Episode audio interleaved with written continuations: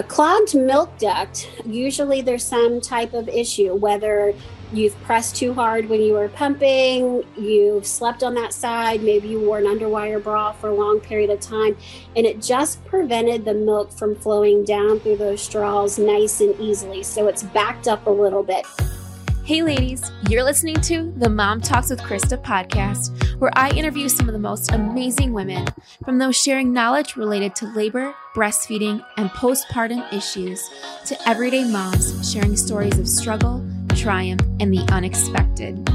These women are sure to give you honest conversations that help accomplish one key issue getting rid of mom shaming. So if you want a judgment free, open conversation, buckle your seatbelt, and enjoy the ride. This is Mom Talks with Krista. Hey guys, thanks for tuning into this episode of Mom Talks with Krista. We have Kristen Sarando back today, who is a lactation consultant from Florida. And each month we've been covering all kinds of topics to help you out in your breastfeeding journey and so on from that. And so today we're talking all about issues you might come across in your breastfeeding journey. So today we're talking about cracked nipples, clogged ducts, and mastitis. So excited to dive right in. Thanks for coming back, Kristen. Hi, hi everybody. Thanks for having me. I am uh, Kristen Sarando, a lactation consultant out of Orlando, Florida, um, and the company's name is Orlando Lactation.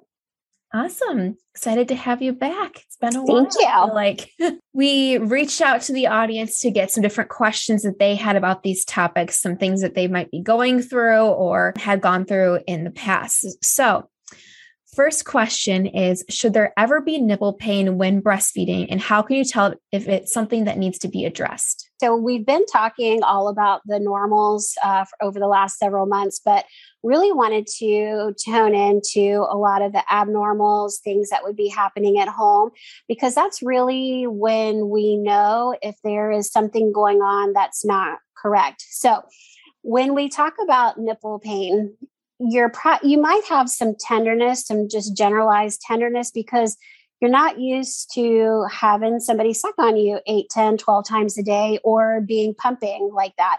You're just not used to having that stimulation. So maybe just uh, some generalized tenderness soreness just from all the stimulation is normal and to be expected.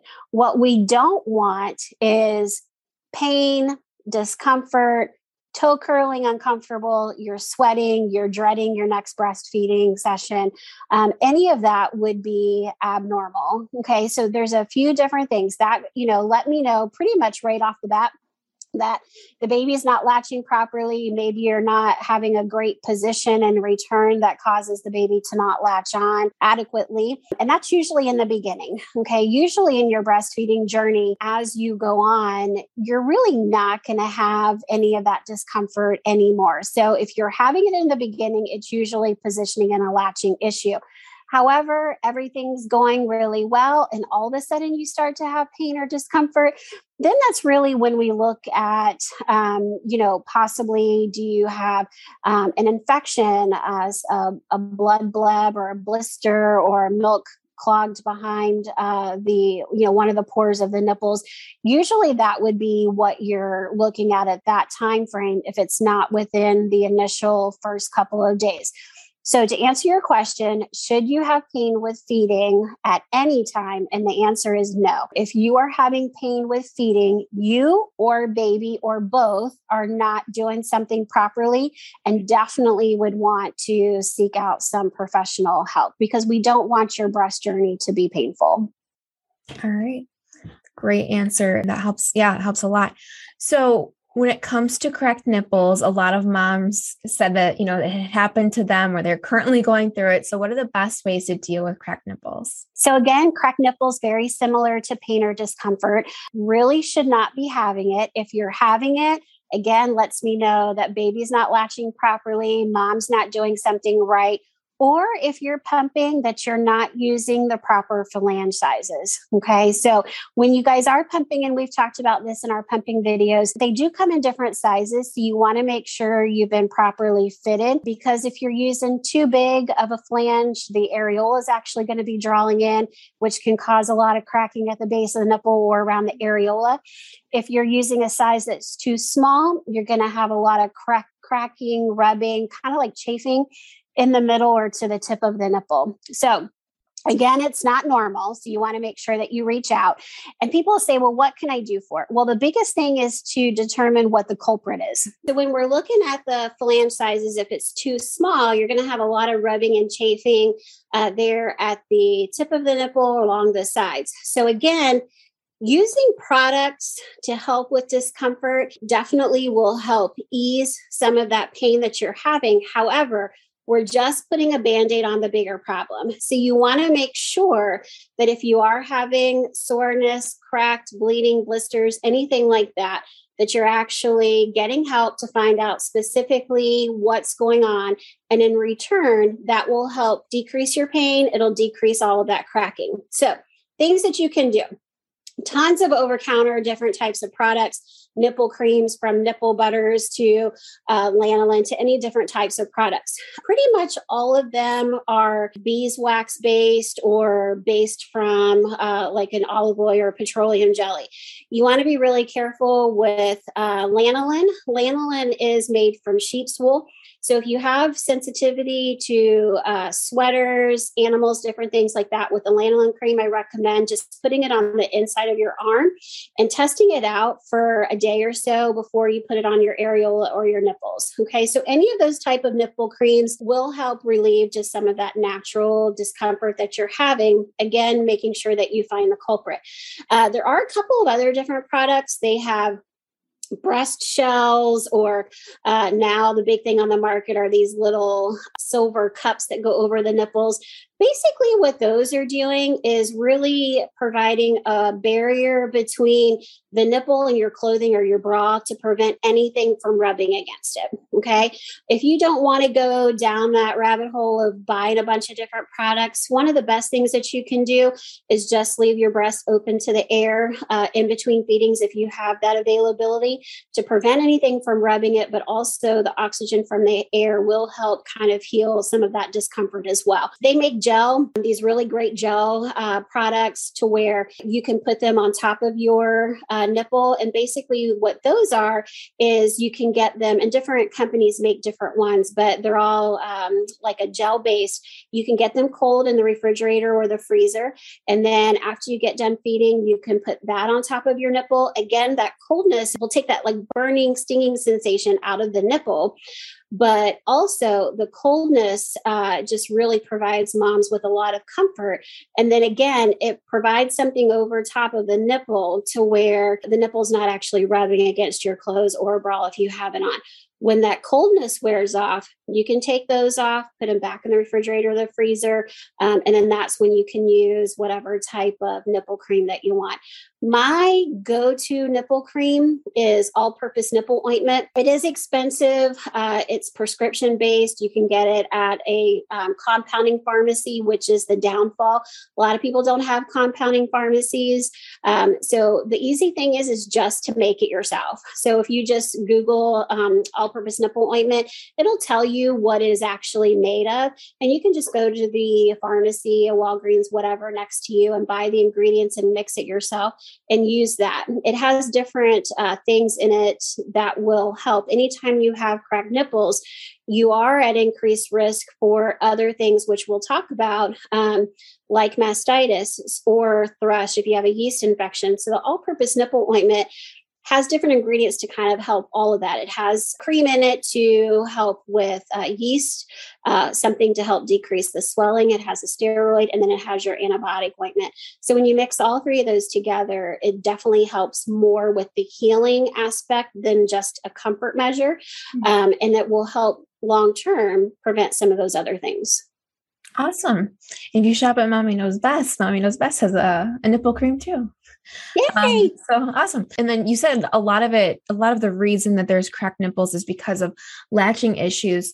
So do you recommend like after, you know, like kind of treat it, but then also like make an appointment or kind of figure out what where the issue is coming from so they don't keep getting the cracked nipples? Yeah, and you're going to kind of be doing it in collaboration together. So say if you know oh my gosh, it was the middle of the night. I turned the pump on the wrong setting and all of a sudden I got a huge crack and you know it was from that, mm-hmm. then probably not needing to reach out to somebody. Or say the baby didn't latch great that first one or two times in the hospital and you have some damage but is doing great now, then not necessarily. But if you're consistently every time you're feeding, you're having pain or discomfort, the area is not healing with what you're doing, then absolutely. And I'll tell moms a good analogy is think about if you were to suck on your arm or if you've ever had a hickey, one good suck, tug, or pull pops those blood vessels. So think about a baby actually feeding for 10, 15, 20 minutes, not doing it properly, and all the damage it will do to the breast tissue. And unfortunately, that one feeding could take two or three days to get the nipple to heal just from one. So it could just be just one time and you had a bad latch, but overall things are going well and you're not having any problems. But if you are consistently having a lot of soreness, cracking, any type of issues, you're going to be treating it. But while you're treating it, you're going to go ahead and reach out to somebody and let them know this is what's going on. And you're kind of doing those interventions until you can meet up with somebody uh, to kind of figure out ultimately what's the culprit of the situation, you know, what's what's been causing it to begin with. Okay, awesome. This podcast is sponsored by Mommy Knows Best. Are you looking for a lactation cookie that's not only effective but tastes good? Mommy Knows Best offers an assortment of lactation cookies, brownies, and our newest ready to eat lactation cookies, perfect for on the go moms. We offer six different flavors, including a dairy and gluten free option. And let me tell you guys, you would not even know it's dairy and gluten free unless someone told you. It's, it's so good. Mommy Knows Best empowers all moms with the tools and resources necessary to give your newborn the best start in life. With an assortment of lactation treats and supplements that contain all natural herbal remedies traditionally and effectively used for generations to treat low milk supply. Whether you're a new mom or a pro, Mommy Knows Best gives you plenty of options, all of which are created with the health and safety of both baby and mom in mind. Right now, Mommy Knows Best is offering 20% off when you use the code Mom Talks at mommyknowsbest.com. That's M O M T A L K S for 20% off. And so now we're going to kind of talk about clogged ducts. We had a lot of questions about these too. So, first things first, are milk blebs and blisters the same thing as clogged ducts? And if not, what's kind of the category or what makes them different? So, a clogged duct is actually inside of the breast tissue. Okay. So, a great analogy that I like to use is think about you have um, a bunch of straws in the breast, and the straws are very, very small, like smaller than coffee straws. Okay. If you are wearing a tight bra or you lay on that side or you're pumping and you're squishing your flanges into the breast tissue and you can actually see a circle from where you've been pumping, you're pressing in too hard. So what'll happen is you just put a little tiny kink in that coffee straw and what happens is you're stimulating, but nothing's able to come out because you're kinking it. And what will happen is behind that, you can clog that little coffee straw. And I mean, you have to think, I mean, we're talking so, so small, but that so, so small is not allowing the milk to get through that coffee straw. So a clogged duct is actually within the breast tissue itself. A blister and a bleb very similar. Usually, a blister is just a raised pore coming out of the tip of the nipple. And then, like a milk bleb, is so one of those ducts is coming down and then it goes through the pore of the nipple. But what has happened is behind there, it has gotten some clogged milk as well.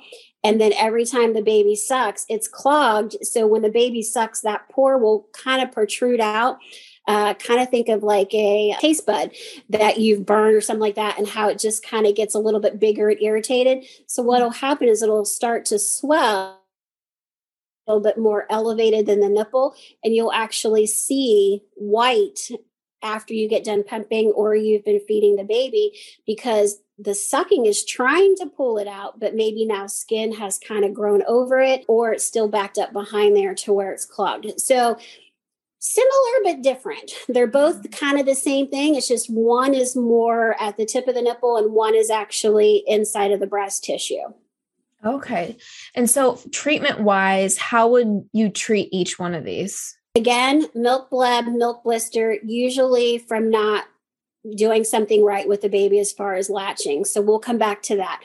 A clogged milk duct, um, again, usually there's some type of issue, whether you've pressed too hard when you were pumping, you've slept on that side, maybe you wore an underwire bra for a long period of time, and it just prevented the milk from flowing down through those straws nice and easily. So it's backed up a little bit. Anytime you have any breast discomfort, whether it be swelling, uh, mastitis, a clogged duct, anything like that, you typically use the same regimen. So, what I always tell moms do warm compresses before. So, warm compresses could be a huge gamut, whatever you can put warm onto the breast tissue. So, whether it be a shower, bend over and put your breast in a basin of warm water, a warm compress like a heating pad or a warm washcloth. There are a couple companies that make uh, gel pads that you can get hot and cold. You can put those on the breast tissue. What those do is when you provide warmth to the breast, it swells those straws and opens them up and makes them bigger. So that way, so it um, dilates the ductal system to help be able to push things out from there. So do warm before. And then when you either feed the baby or pumping, and while you're feeding or pumping, you're really massaging that. So I've got the ducts that are open and dilated. I got the baby feeding. So they're sucking. The, the warmth has opened it up. And then I take my hand or anything that vibrates at home. Vibration is really great because it'll kind of break up the clog. But massaging or vibrating. And then between all of that, it will help kind of draw that milk down through the ductal system and relieve it. And you just want to keep doing that until it does get you relief. So the warm compress, feed or pump, whichever you're doing at home. And then afterwards, do ice. Um, so pack of frozen vegetables, ice pack. What that does is it'll help decrease the swelling and provide you some comfort. Usually, if you have a clogged duct, one or two feedings you should be able to get relief from. Now, a blister, again, a blister is going to be more from the baby not latching on properly or coming back off of the nipple and taking a great big suck and really pulling that out. So, making sure that you're following up with somebody Sometimes moms will get milk blebs if they have an abundance of milk and it just kind of gets clogged up behind the pore of the nipple.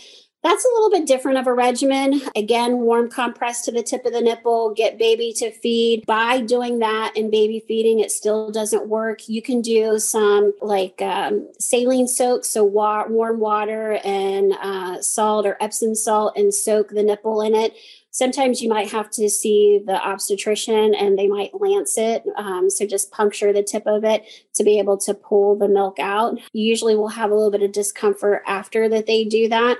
Um, but once they do that and they relieve that and you're able to get like the thick milk that has been stuck behind there, usually it'll kind of filter itself out and will heal. Awesome tips. Yeah, we have one of those hot cold gel pads too. I know a lot of moms tell us how amazing they are just for that that warmth when you need that little relief.